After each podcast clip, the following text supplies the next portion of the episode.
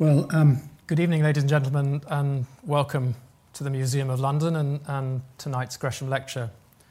Now, um, Sunday, this Sunday coming, is going to mark the fiftieth anniversary of the world's first human heart transplant. I feel really privileged to have um, been performing heart transplants for a large part of my career. And after the the tragic stories of the donors from whom we have to retrieve hearts, the miracle of seeing a donor heart burst into life after you've implanted it into a patient who's been terribly sick beforehand is truly awe-inspiring and, and one of the most humbling experiences a surgeon can have.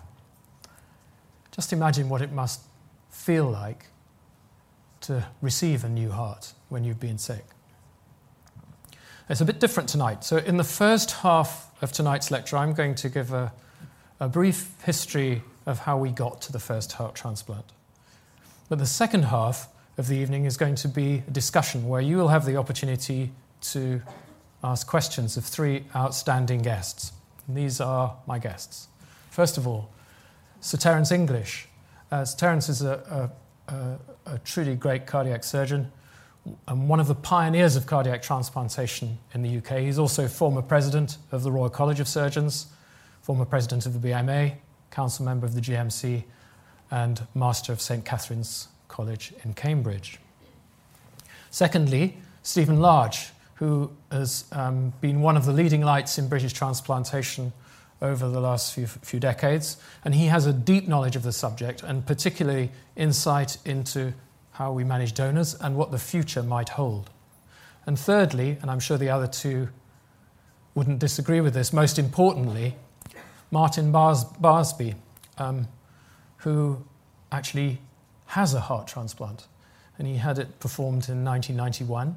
He's an ex-journalist, now Director of Communications for the Office of the Police and Crime Commissioner in Norfolk, so watch out. Um, So, uh, and you're going to be able to ask questions of them. If you could start to prepare them and think about them, that would be fantastic. Now, um, humans throughout history have had the fascination for moving body parts around, usually to make benefit of what skills animals had, as in the Minotaur and the centaur and um, Medusa's head of snakes. And the uh, classic is Homer's chimera, which is uh, part lion, part goat, and part snake. It's often used as a symbol of, of transplantation and regeneration. And there's been divine involvement in healing and organ or part replacement for centuries, with many references to um, replacing body parts uh, throughout ecclesiastical history. Christ is reported to have reattached Malchus's ear after Saint Peter had cut it off. Simon Peter had cut it off. It's quite quite good. And um, Saint Peter himself is said to have reattached Saint Agatha's breasts after a Roman soldier um, had removed them with a pair of pincers. Now, I, I must say, I think the soldier was rather a good surgeon to have made such a uh, clean and neat job of it. But classically, it's the, the um, identical twins of Saints Cosmos and Damian, who um, in about two fifty A D was um, said to have replaced the gangrenous leg of uh, the custodian of a Roman basilica with the leg of a, a recently demised and recently buried Ethiopian gladiator, who's on, on the right. Since the twins had actually been beheaded about a century earlier, it may be stretching credulity a bit far to think that they actually did that. And th- the artistic history is perhaps a doubt as well, certainly which leg was replaced and how extensive um, was the damage and, indeed, the origin of the donor, who, as you can see, was a Moor in this rather than an Ethiopian.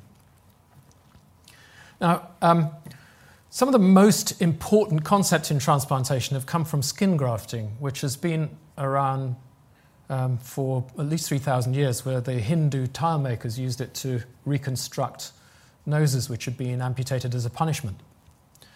Um, it's a form of auto-transplantation, where you move a piece of skin from one part of the body to another, another part of the same person's body. And Giuseppe Borrogno in eighteen oh four studied this, um, but extended it just beyond moving skin from one place to another on a body um, to working with twenty-seven animals of different species, uh, including um, the same species as well. And he noted that autographs, which were graphs taken from the same animal and put somewhere else on that animal, survive quite well. But allographs, which were taken from the same species but put onto a different animal, did not.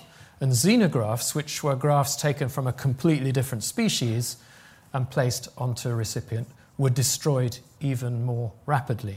Now, this was a long time before the science of immunology and the understanding of rejection were developed. But it was seminal work. And it formed the background to the development of further grafting during the First World War, where so many terrible injuries and burn injuries took place. And even then, few clinicians asked why allografts, even from a relative, failed, but the autografts they did, moving one piece of skin from the same patient, survived. So an American surgeon called James Barrett Brown, working in the military, um, also doing skin grafts, noticed that if you repeated that skin graft, the same patient needed another skin graft, the second graft didn't survive so well. And he was beginning to think that this must be some sort of immune mechanism, that you were reacting against the tissue. Now, Brown uh, spent a little time in England during the Second World War and uh, became fascinated by this problem of grafting and met a young Oxford zoology student called Peter Medawar, who um, was at that stage really working out what to do with his career. And he suggested to him that he might study skin grafts in humans. And that coincided um, with a time where Medawar was also approached by other people um, to look at burns. He was too tall to go into the army, and it was the recruiting board that suggested he tried to do something more helpful. He did become involved in skin grafting in Glasgow and in Oxford with Leslie Brent, who um, was, came over on the Kinder transport from Europe. He's seen here on the left. And they became really close friends and did some seminal work with Rupert Billingham. And between them all, they led to the recognition that there were genetic differences between the host and the recipient and different tissue responses. Brent, Medawar and Billingham became known as the Holy Trinity in this field because they were so powerful and so intellectually strong. And um, Medawar and an Australian called Macfarlane Burnett won the Nobel Prize looking at immune tolerance in nineteen sixty. Two wonderful photographs as well, I think. Now, I'd love to talk to you about um, transplant immunology, but it's hugely complex and way beyond the scope of this lecture. If you're interested, this is the book by Leslie Brent. It's a brilliant book. But the basic principles are these. Um, we are different from each other and unique. The difference is manifest by different molecules or antigens expressed on the surface of each of our cells. If you put another person's cells into your body, they are recognized by your own body as non-self.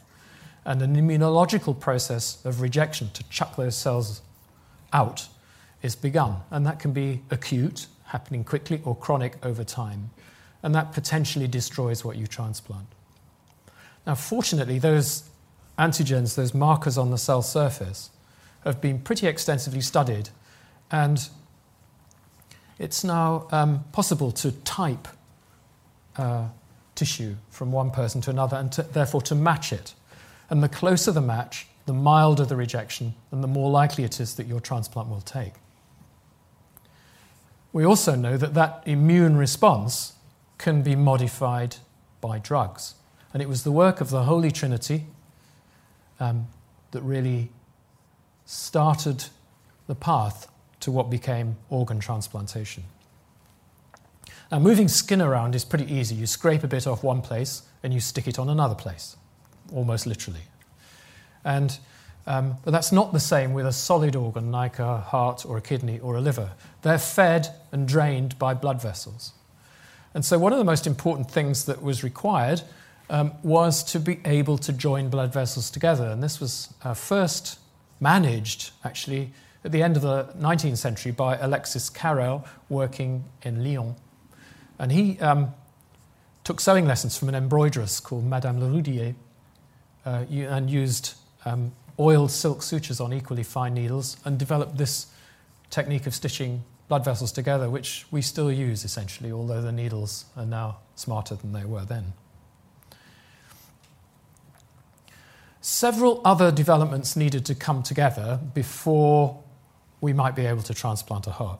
The first one of these I've talked about before in these lectures, which is cardiopulmonary bypass, the ability to preserve the function of the body while doing something to the heart, bypassing the blood going um, away from the heart.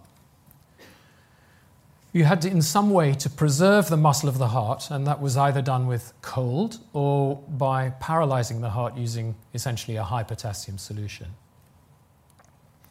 You have to sort out how to do the plumbing. You can't just pluck it out of the sky. And you have to understand all of that tissue typing, how to prevent rejection, and post-operative care, which is going to be different in those patients from those that you normally manage. We'll... we'll Talk briefly, I think, later in the discussion about the organisational skills and how much dedication is required to do this job. But then you need a logistics infrastructure which makes it possible to move organs and people around the country to make sure that you can actually get on and do the transplant. And finally, ethically, it's got to be appropriate. Scientifically, you've got to be sure that you've done the basic work. And it's got to be accepted by society. Otherwise, it's going to be a constant fight, and um, we'll discuss that too. Now, um, this is Walt Lillihei, who is probably is often regarded as the father of cardiac surgery. He worked in Minnesota, which is where that red dot is, which is cold, a very cold place. And hypothermia and cold was one of the topics that they studied as a means of protecting the heart. He trained and influenced many cardiac surgeons who achieved fame in their own right, but four of them are crucial to this story. They are Norman Shumway, Richard Lower, Adrian Kantrowitz, and Christian Barnard. Now, the surgeons were the main players in what Donald McRae in this book called the extraordinary race to transplant the first human heart. It's a, a really interesting and excellent book. It brings a journalist's eye to the personalities, to the politics, and the science of the time. And he was right. It, it was a race, and it certainly was extraordinary.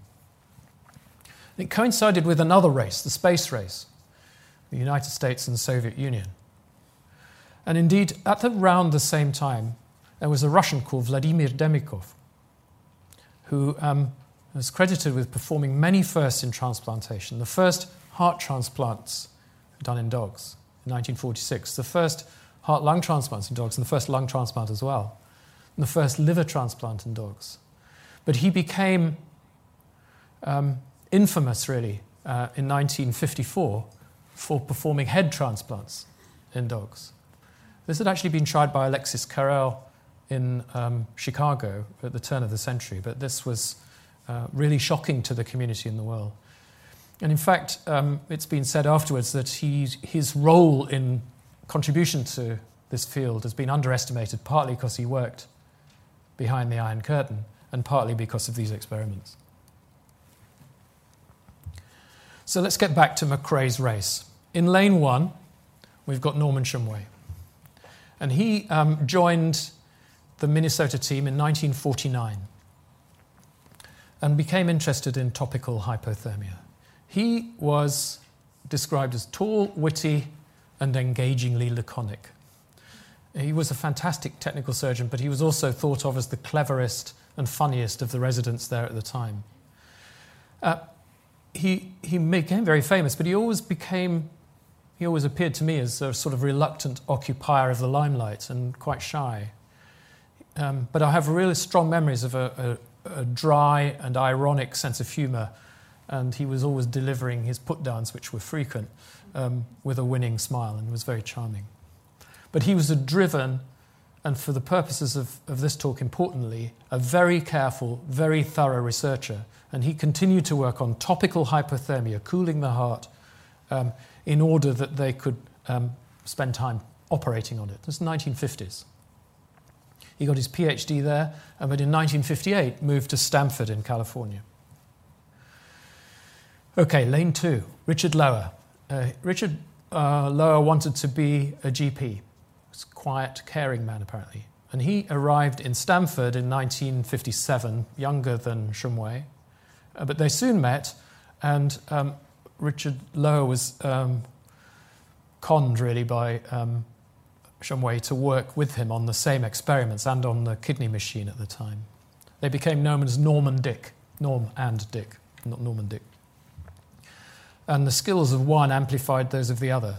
And throughout the late fifties and into the next decade, they, they were working on techniques of stopping the heart for up to ninety minutes. And it suddenly became clear to them that actually if they could do this, and it restarted without just um, doing anything other than flooding it with warm blood again, maybe they could take it out and put it back in the same place. Would it still work? And they, they did that. And it was a short step then to see if they could do transplants in dogs. And throughout the next decade, they really worked hard to achieve technical perfection and to understand ways of managing rejection. In lane three is Adrian Kantrowitz, who um, was uh, working first um, in New York, moved to Brooklyn in nineteen fifty-five. A, a very creative man who was described by his bosses anyway as being difficult to work with, as many truly creative people are. And he worked largely on stray cats, so he moved away from dogs to stray cats uh, to develop ways of repairing the mitral valve and mechanically supporting the heart. And he was one of the first people to use muscle. He used diaphragm muscle to make a booster heart to keep it working uh, after transplantation. And then uh, coming up on the outside in lane four was Christian Barnard. He um, went to Minnesota in nineteen fifty-five, but he went to learn esophageal surgery, not cardiac surgery, and only became interested in it when he was asked to look after the heart-lung machine. He went back to Cape Town in nineteen fifty-eight as head of experimental surgery in Hooskur. Um, Chris Barnard was described by his residents as aggressive, self-absorbed, and rather overbearing, and he began a rivalry with Norman Shumway, which is very relevant. Um, anyway, he came back. He, he crammed a huge amount of training into a short time because he had a brilliant memory. The three in the first three lanes were transplanting dogs throughout the early part of the um, nineteen sixties. Uh, Lower moved to Virginia, and Kantrowitz carried on transplanting dogs in New York. And they did hundreds of dogs. And they had dogs that survived for up to a year after heart transplants. Um, Chris Barnard had gone back to South Africa and became interested in transplantation in the early sixties. And he went to visit Demikhov in Moscow, which was very unusual at the time, and then went to Lower's lab in nineteen sixty-six to learn how to do the transplant. And he'd done forty-three dogs, many less than uh, the American teams, and none of them had lived for more than ten days. But Barnard thought that he was ready to do a human transplant. Actually, Kantrowitz came quite close to doing it in a tiny baby in nineteen sixty-six, taking the heart from a child with anencephaly, um, born without a brain. And, um, but unfortunately, they, while they were waiting for the heart to stop, which they had to do, uh, the quality of the heart deteriorated and um, they didn't go ahead. And the same thing in July. So it didn't actually get round to doing the transplant. Norman Shumway was seen by most of the community, and uh, uh, even then I remember this, as being a, um, a leader. And he uh, spoke to the American College of Surgeons and said, OK, we've cracked it. Um, we've sorted out the physiology. We've sorted out the um, plumbing.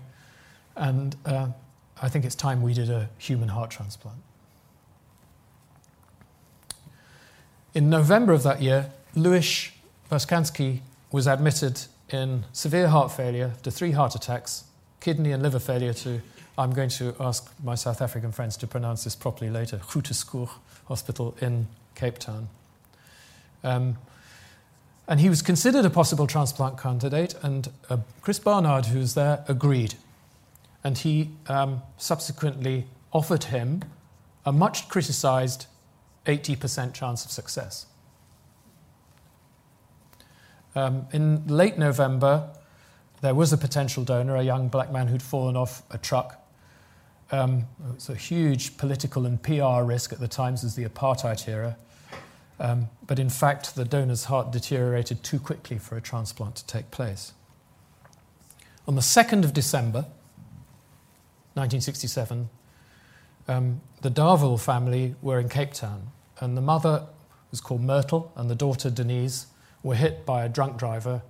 The mother was killed immediately, and Denise suffered catastrophic brain damage. She went to Hootskoor Hospital and had no brain activity, what we now call brain dead, and she had blood group O negative and was suitable to donate her heart to Washkansky. Quite astonishingly, Washkansky's wife, Anne, was driving past the accident when it happened. Um, her, her father gave permission for um, the heart to be donated, but there were no criteria for brain death in those days, and so you had to wait until the heart stopped beating when you withdrew ventilatory support to be able to do a transplant. The um, transplant was done by Chris Barnard, assisted by his brother Marius, who was also a cardiac surgeon, and a large team of thirty. This is that operation. And the donor and recipient were taken to adjacent rooms, and they prepared the heart. And Denise's ventilator was switched off, and they waited for the heart to stop, ready to transfer. Forty years later, Marius Barnard, having kept this secret all that time, said that rather than wait for the heart to stop beating, um, he had persuaded Christian Barnard to inject potassium into the aortic root to stop the heart, which we now do routinely, but in those days was on the edge of ethical uh, appropriateness. Um, well, transplant went on through the night, and he was finally taken off the um, heart-lung machine at six o'clock in the morning. Now, um, this was the race to do the first transplant. It'd be won. Uh, transplant, well, the media around the world went completely crazy, and Barnard became a celebrity overnight and, and actually was born for it. It's difficult to imagine that you would see a montage like this in a newspaper these days, where you see donor, surgeon, and recipient on the same page of a newspaper. That's just not done like that. But it was a technical success, but all those who'd worked in the lab with those dogs over the time knew that this was just the beginning of problems. Five days into recovery, a decision was made to give massive immunosuppression to prevent any rejection. And there was so much suppression of the immune response that uh, um, a catastrophic infection of pneumonia occurred, and he died eighteen days after his transplant. Five days after his transplant, another uh, uh, baby donor appeared in New York, and Kantrowitz, trans- this is photographs from that operation, transplanted um, a heart into a little baby who lived for just a few hours. Barnard did the third transplant in January nineteen sixty-eight into Philip Blaiberg, a dentist. This was taken in the May of the operation in January, together in the car. It was a controversial operation at the time because he received the heart of a mixed blood patient, and there's quite a lot in the um, newspapers at the time about that. Blaiberg died in nineteen sixty-nine and published a really interesting autobiography um, which paints a picture of a man whose life and fulfillment were much better after the transplant than was expected. And he was well aware of the experiment that he was taking part in. He died, again, of rejection-related disorder. A few days after his operation, Norman Shumway, the man who'd done so much to, of groundwork to make this possible, did his first transplant on Mike Kasperek. Now, it wasn't easy, and he had to do three more operations, and Kasperek had two hundred ten units of blood during that time before he died two weeks later. So you get a feeling that these early transplants were right on the edge of experience. They were life-saving operations for people who would otherwise die. It was a very emotional and difficult time. But the media storm was fantastic, and Barnard, who cannot be described as a shrinking violet, um, was photogenic, charismatic, confident. The media loved him, uh, and he and the topic of heart transplantation were everywhere, a heady mix of celebrity, ethics, politics, and science. And unsurprisingly, those surgeons who'd lost out to Barnard in this race were, to say the least, a little unhappy about it because they'd put so much experience into it. Um, When asked about it, Shumway said, "Does anyone know who was the second person to fly across the ocean?" It must have hurt. He needn't have worried about his legacy, though. I vividly remember reading about his first one hundred fifty transplants in nineteen seventy-nine in an article in the B M J, a year after I'd started doing cardiac surgery, and thinking, God, that's really astonishing. I'm so humbling um, to hear about it. nineteen sixty-eight, another South African, Donald Ross, who'd been a student with Barnard in Cape Town, performed the U K's first heart transplant, and now, by now the world's tenth, at the National Heart Hospital. And it was controversial. The donor was transported to the recipient hospital, and there was already a media presence when that happened. Uh, Franny Moore, who was a famous American surgeon, was there, and he wrote this. The surgeons, in full operating regalia, appeared on the steps of the hospital to the shouts of cheering crowds, bands playing Britannia Rules the Waves and God Save the Queen. There was waving of flags, guardsmen in bearskin busbies hovering around on horseback. British Reserve was cast into the waves as Britannia rules. The public didn't take very kindly to all of this, and neither did the satirists. This was Private Eye just a few days later. And organ donation for other organs like kidneys deter- reduced dramatically.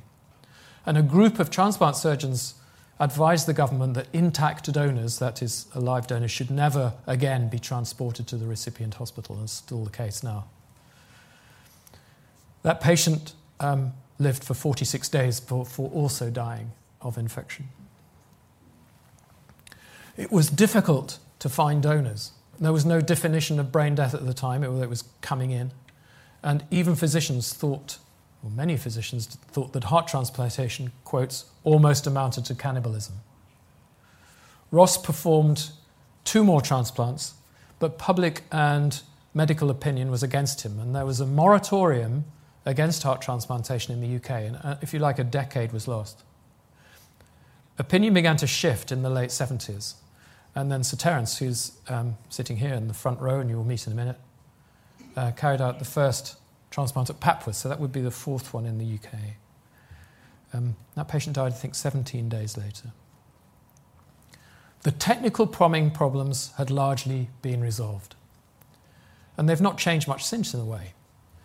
But the rejection and immunosuppression in those days with steroids and azathioprine remained profound. Tissue matching got better, but it was still a, a bit of luck whether you got the uh, perfectly matched organ, and the drugs were toxic and only partially effective, and excessive treatment might increase your risk of infection. So that drove huge amounts of research into improving anti-rejection therapy. And um, you've got to have a slide like this in a talk about rejection. The, the little red boxes are all the drugs that are interfering with this incredibly complicated process of, of cellular and humoral rejection. Um, there's a bit more in the handout you can take away with you with sources if you want to read more about this. The result of all of this is that now if you um, get the transplant, this is the transplant survival through nineteen eighty-two to twenty fifteen worldwide, you have Uh, eighty percent chance of being alive at three years, fifty-five percent at ten years, and ten percent at thirty years. That's over one hundred twenty-seven thousand transplants. The problem with transplantation, which again I hope we'll discuss in a minute, is that the number of transplants performed worldwide has remained relatively static since nineteen ninety, around four thousand and a bit. There's been a small and encouraging recent uplift, which we can maybe discuss. In the U K, uh, this is the number of transplants done per year, under two hundred, a little bit of an increase over time. But the trouble is there are two hundred fifty patients on the waiting list at the moment, and Um, sadly, only very sick people get on the list, and, sad, and even more sadly, some people die before they get the heart they hoped for. So the innovative drive and the drama of the last fifty years and those events of fifty years ago has resulted in many lives being saved and in significant scientific advances which have rubbed off on many other fields. It's all been about collaboration and cooperation, a bit further away from those competitive early days. And it's a tribute to everybody who's worked away behind the scenes and hasn't had the glory that attached itself to surgeons. But I think the real credit must go to the donors, who altruistically, in advance, have thought of what they can do for others, and to their families, who, at times of enormous sadness, have allowed the organs of their loved ones to be shared. None of this would have been possible without them, and all of us, I think, who do this work would recognize it. So I'm going to um, stop talking there, because what's more interesting, I think, is that you get the chance to ask uh, the panel of Terence English, Stephen Large, and Martin Barsby. I'm going to ask you, please, if you come up onto the stage. We'll change the lighting around, and I'll start asking some questions so um, we can get going from there. Thank you. So, first of all, this is Martin Barsby. Hi, Martin. Good evening. Terence English and Steve Large. Martin. Hi. Come and sit down, please.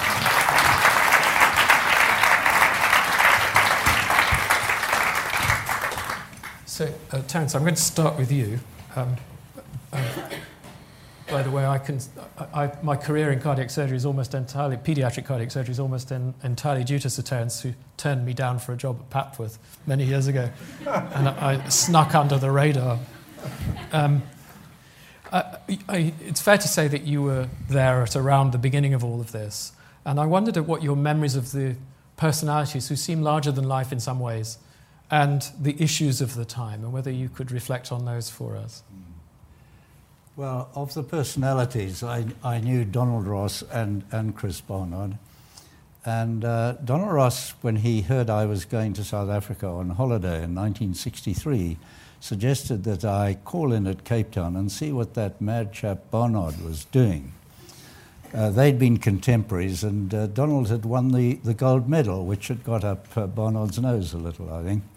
But anyway, I visited, and uh, I wasn't terribly impressed at that time, Martin. He he was getting very good results. He was an obsessional surgeon, but his technique left a lot to be desired when compared with Donald.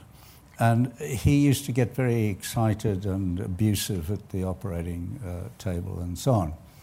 So uh, I was somewhat surprised in nineteen sixty-seven, exactly fifty years ago, when this was announced. Um, but uh, I, I knew that he'd been working on it, and I knew a little bit about Shumway's work. And the Barnard's second case was what kept things going, I think, because he uh, lived for nearly two years when all the others were dying much earlier than that. And if you look at the figures, there were, I think, one hundred sixty heart transplants done in the two years up to nineteen sixty-nine. And uh, about ten percent of those, one in ten, was alive at two years. Somewhat different from your prognosis now. So things were, were not going well, and uh, after the initial enthusiasm, they they quietened down. And it was left really with four or five units in the world who continued to pursue this, of whom Barnard was one in Cape Town. But Shumway was the main driver at that time. One interesting thing about the two of them, uh, on one of my r- recent visits to Cape Town, I visited the museum at Grootskop, and they've now got a very good archive there. And in that archive, there's a most gracious letter written by Norman Shumway, dated sixth of December nineteen sixty-seven, three days after Barnard had jumped the gun, congratulating him. And to my knowledge, he never received a reply. And certainly, Barnard never gave him credit when he was going around America in the way he should have. So I became interested. D d shall I s stop yeah, there? Yeah, I'll stop. No, carry on for a bit, and I'll stop you when I need okay. to move on. Well, I, I became interested in this when I visited uh, Shumway's unit in, in nineteen seventy-three. I'd just become a consultant at Papworth, and I went to visit my friend, Philip Caves, who was working there, uh, had been a research fellow, and was then head of the transplant unit. And I was amazed to see these patients at Stanford coming back after some time and looking good. And Philip Caves was enormously enthusiastic about the future. So when I got back to England, I decided that it was time for Britain to have a heart transplant program, which would be really modeled on what Shumway was achieving and doing. And so I, I went back there fairly frequently over the next five years, and I prepared uh, for us to do it here. And there were three important things that uh, happened before we started. One was that in nineteen seventy-six there was an important report by the medical Royal Colleges on brain stem death, and they defined how this should be diagnosed, and they equated it with death of the patient. And the the important thing there was that these were patients with very severe uh, cerebral damage, but they, uh, it had knocked out the, the brain stem with the respiratory center, and they were, had to be maintained, their circulation, on a ventilator. And they would last on a ventilator for a week or two and then die inevitably. But while they were on the ventilator, their heart was still in good condition. And these provided a, a new source of supply of potential donors, which was very important at that time, particularly for us at Papworth, where we were looking to try and bring, to, to, to get donors from all over Britain. The second uh, thing was the good results that were coming out of Stanford. You've mentioned the nineteen seventy-nine report. That's what we modeled ours on to try and achieve their sort of results in nineteen seventy-nine. And we had, our research was mainly directed towards how best to preserve the heart between when we took it out from the donor and transplanted it in the recipient. So with those three things, in nineteen seventy-eight, and knowing about the moratorium that Martin has mentioned, I presented our protocols to the Department of Health and uh, said we were ready to go and start a program. I was listened to quite politely, and uh, and then two weeks later got a letter from the The, the Sir Henry Yellowlees, who was the head of the department at the time, saying, well, sorry, Mister English, no money for a program, and we don't want to see you do any one-off transplants. Now, that was a nice challenge, because I'd done all this work over five years, and I really wasn't going to stop.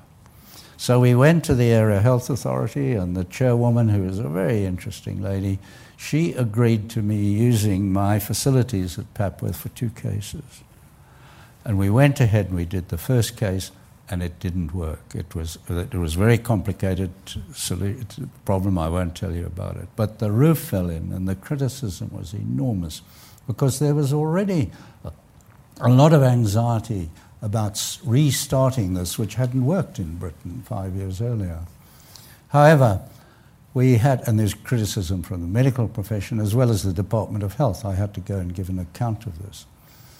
But four months later, we did our second one, and Keith Castle lived, and he lived for five and a half years, and he did more for transplantation than I ever could have done, because he lived an extraordinary life. He was a lovely builder from Wandsworth, a Cockney with a wonderful wit who did a lot of cycling, and he showed how good a life after transplantation could be. And that's what we needed at that time. We collected money from all sorts of areas after those first two, and then the department started putting in a bit of money, and, and uh, we then expanded really very rapidly and got colleagues like uh, Steve mm, Large yeah. and so on to okay. help with it. I think that's a really good moment to switch mm. to Martin and and ask you um, a sort of fairly obvious question. I mean, what's it feel like to have someone else's heart in you beating away? I, I, obviously, the, the challenge for me is I don't know what it feels like anymore not to.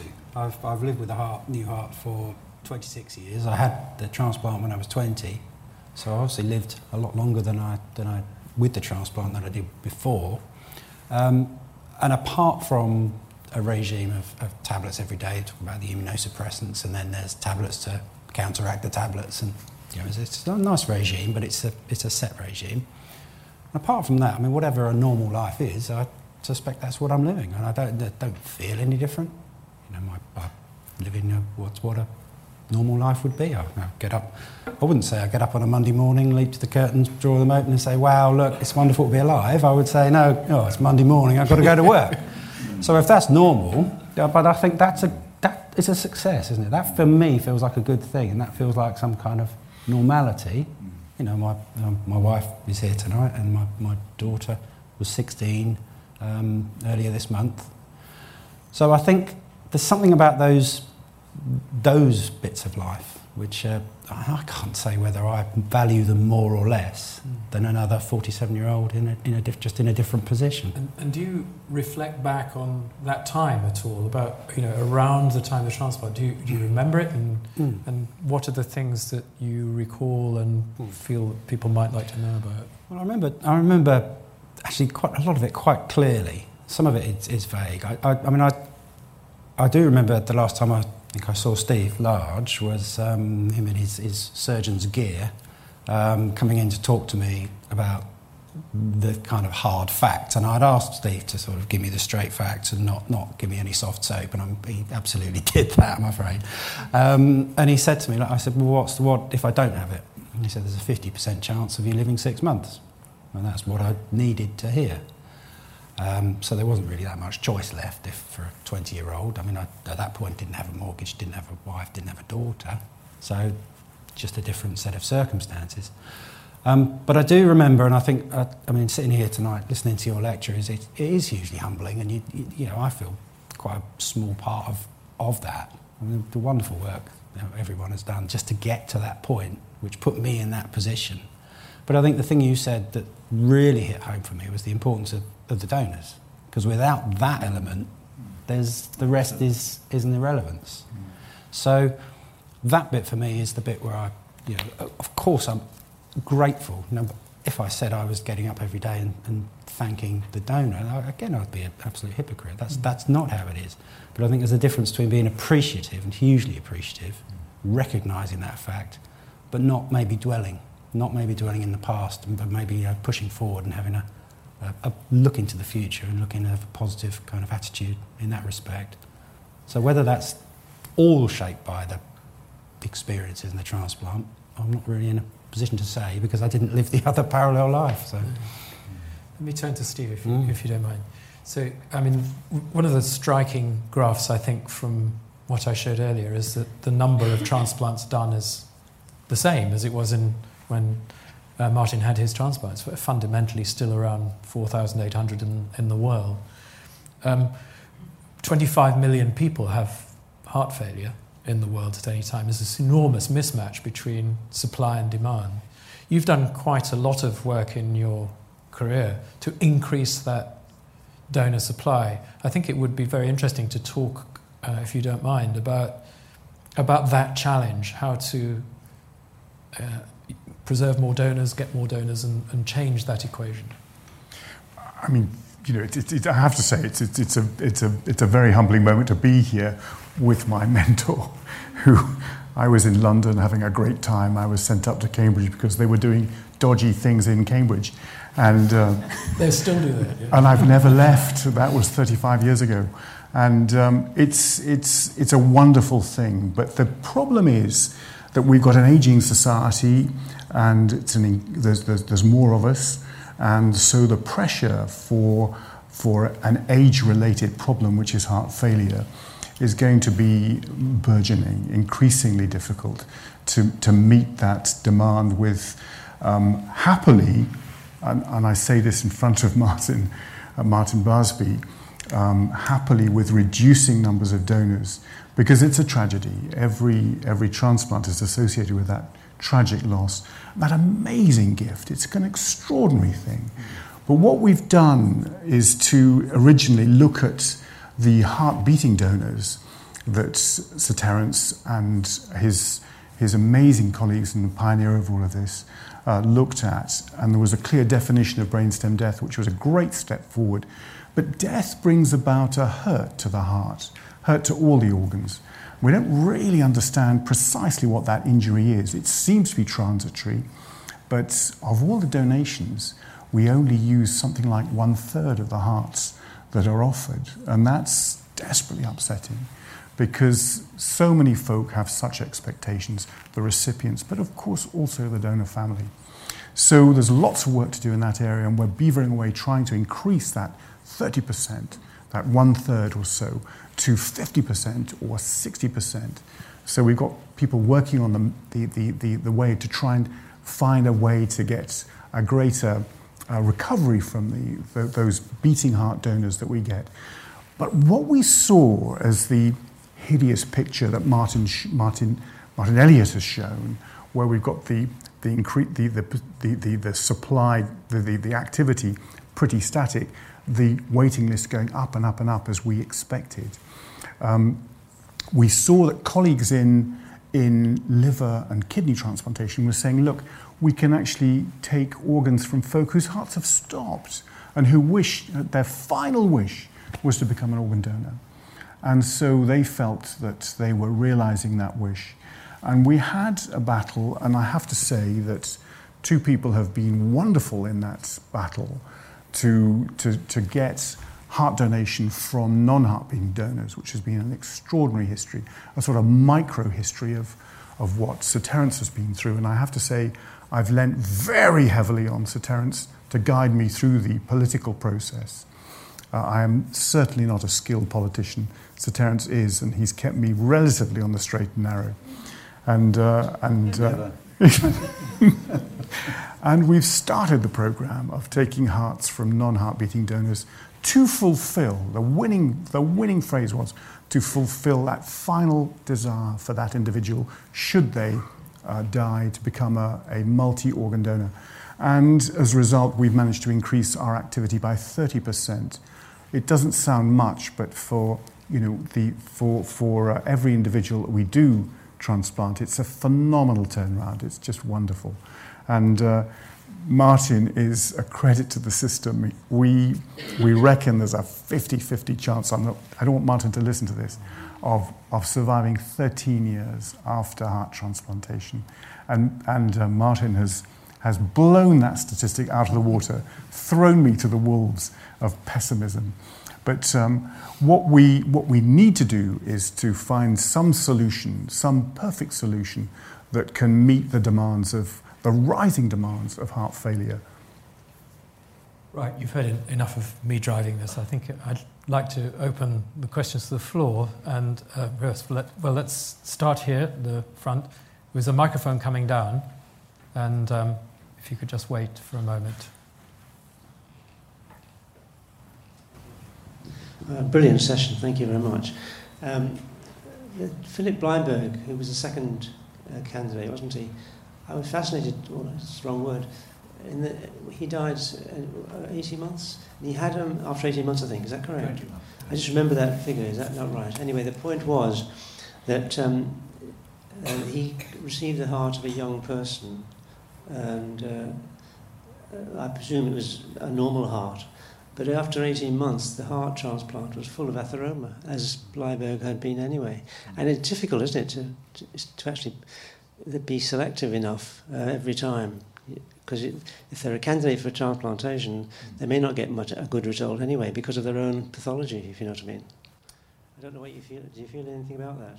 Yes, I mean, this was something we came to recognise fairly soon in, uh, in our experience, is that you could take a heart from a young person that was without coronary artery disease, transplant it into a patient, and then after a period of a year or two or three or four, they developed a different, slightly different type of coronary artery disease, but a narrowing of the coronary arteries. And this was clearly a reflection of the immune process, which was attacking the walls of the vessels. And so it's interesting that it's it's not happened to every uh, transplant patient. It's been fairly selective, but it does happen.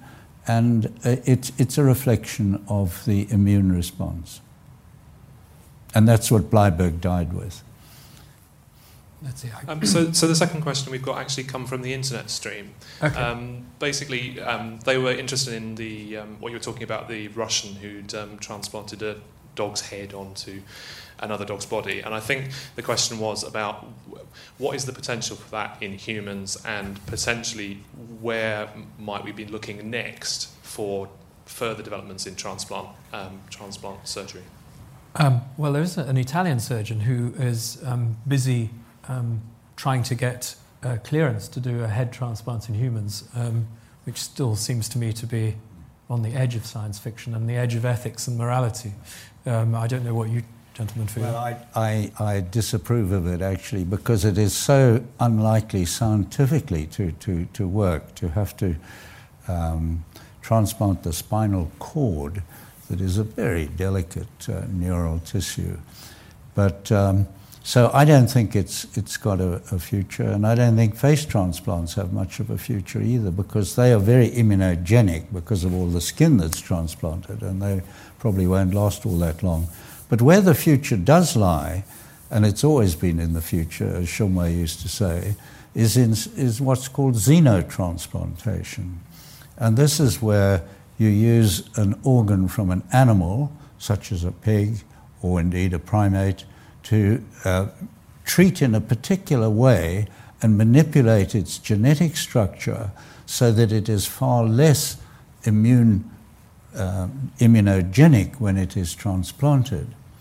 And there's a, a lot of interest been going into this for a long time now, but there is a new Xenotransplant Institute that's just been established in, in uh, University of Alabama in Birmingham, and they reckon that they'll do the first kidney xenotransplant this, this, this next year. And if that goes well, hearts will follow. The, the other thing that um, we perhaps need to mention, I've, I have discussed here before, is the, the rise of the machine, is that um, an increasing number of people are supported on left ventricular assist devices for, and occasionally on c- complete heart replacements for an ever-increasing amount of time. And indeed, in America, people are, some particularly older people, are choosing to have a, a device to support their heart rather than a transplant because of the drugs that Martin m- mentioned earlier. And so that there'll be a borderland of that area of machine versus donor. Uh, and I, I think the other thing that is also being tested extensively is taking the the diseased heart and injecting into it stem cells or modified stem cells, which can potentially remodel or regenerate muscle within the heart and change its function. Um, so there are there are little areas on the edge that uh, people are trying all the time. Um, I think there was a question here. I'm sorry, you do. Um, I just wanted to say, well done for all the progress that you've been making. Um, how do you prioritise who receives a heart transplant? Because you could look at smokers and say that, oh, they don't care about their health, why why would they deserve a heart? But that's not, like, as a, jo- as a doctor, you want to help them, you want to save them, so how should people be prioritised? Can I answer that? Because it was one of the, the big issues that one had to, to, to try and be clear about, first with yourself and then with the patients who were referred to you for assessment. And what we did, in fact, was to keep a, a, a list of the donors, uh, the recipients who were waiting, who'd been assessed by us, accepted for a transplant, and they were put on a list. And they were put on in the order that we accepted them. Now, they each, on that list that I carried around with me, each of them had the the age of that patient, his weight, and the blood group. And if we got a common uh, group, blood group for a donor, like an O positive, it was often difficult to decide, but it would go normally to the first person on that list, unless we knew that there was another person who was either waiting in our hospital or in another hospital who had been informed about was deteriorating fast and really needed that heart. So it was an arbitrary decision, but it was made with the best will and the best information that we had. And I would explain this to patients when they came for assessment, because they were always worried about this when they went home. And the social, we had a wonderful social working, worker w with us, and she would keep in touch with them and let them know how things were, and they were always able to phone her and find out where they were on the list. It was a difficult problem. Lists are now managed across the country. There's a big infrastructure, and they are managed on urgency and on matching as the two criteria. Um, increasingly, um, particularly in the pediatric population, you essentially have to be supported on a machine first before you can get a transplant, before you reach that urgency because of the shortage of donors. So your question is very, very valid. I don't think the lifestyle comes into it quite as much as the quality of the cross-matching and the severity of your disease. So to put your mind at rest about that, I think. It's interesting. One of the things I do remember is the last couple of weeks Um, before I had my transplant, um, thinking how wonderful. I mean, the, the staff absolutely fantastic at Papworth the whole time, but that last couple of weeks, looking back, I can remember being looked after extra well. Now I know why. So you're so, here tonight. Uh, yes, but it, but it was, um, now I think back, it was whatever I wanted for lunch. I even remember them getting a, a chair so I was comfortable, and I was just thinking, this was, you know, aren't they all just superb? Mm. Now I look back, I think, well, yeah, that was probably because I was not far off. Yeah, so, was your last meal. Yes, it was, yes. So, um, a question on the front, yes. Hi, um, my name's Katrina, and I'm a pharmacist. Um, I just had a question for Martin. Having taken immunosuppressants for thirty years, um, what's the worst thing about those drugs for you, and would you be uh, happy to share which ones you're on?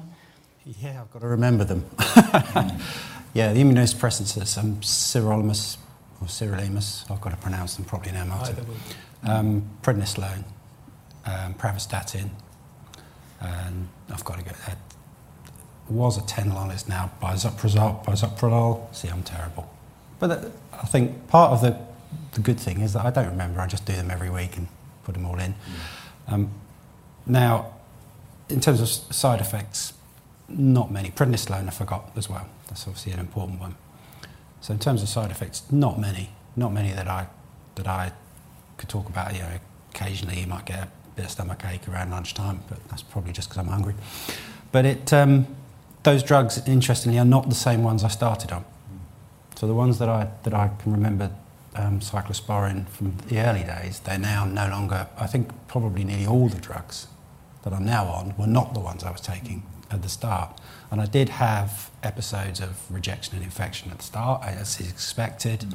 Mm. Um, so I don't think there was anything unusual in those early days, but but the ones I'm on now, it's just, and it, it is interesting because it's a case of, you know, ten o'clock, uh, eight o'clock, ten o'clock, ten o'clock. So that's, that's just routine. Mm. So in, they're in my pocket at ten o'clock tonight, I'll be taking those tablets. It's uh, it's now around fifteen. It was around thirty, forty in the early days as well. So just again, they've all different, all moved on. Let's take another question. I think um, I can see one hand up at the back, and then Sarah, you next. So uh, lady there, and then back. My question's for you, Martin, as well. Um, I was just wondering um, what was most helpful for you in terms of decision-making around the transplant. I appreciate what you're saying, it's a mm. while ago, but mm. um, that and also preparation for transplant. Mm. And what was most helpful for you in adjusting to life after transplant as well? Sorry, it's a bit of a three-parter. No, that, that's fine. Um, in terms of the, the actual transplant decision, um, you know, even now I look back and I think actually there was pretty much no decision. I mean, people, people will say, oh, I mean, you must have been so brave. I don't remember an element of bravery about any of it. It was a case of survival. So with Steve's assessment, which again, you've got to thank him for that honesty, that it was, you know, it's a fifty percent chance of living six months if you don't. And if you do, the heart I received, obviously hugely grateful, was never perfect, has never been. Um, it was a, it was a, it was a no decision. And I said, maybe that decision was easier because at that time I was a twenty-year-old undergraduate. I wasn't in the position I am now with family, mortgage, et cetera. So maybe again, there's there's there's a there's an easier decision there for a twenty-year-old who's single and at university. Um, afterwards, and the aftercare. Uh, again, I'll come back to the fantastic team at, at Papworth and family. You know, family, I think I've said before, Martin, was the foundation and still is. I'm very, very fortunate to have the most fantastic family. Um, and they were there. I think it was probably harder for them at that time um, to go through it because I was, well, frankly, during the worst bits, I was asleep or out for the count, shall we say. And um, they were wonderful, still are, and uh, hugely supportive. So it's a combination of those brilliant staff at Papworth and, and family is the is the answer to that piece of the question, and I think I've only answered two.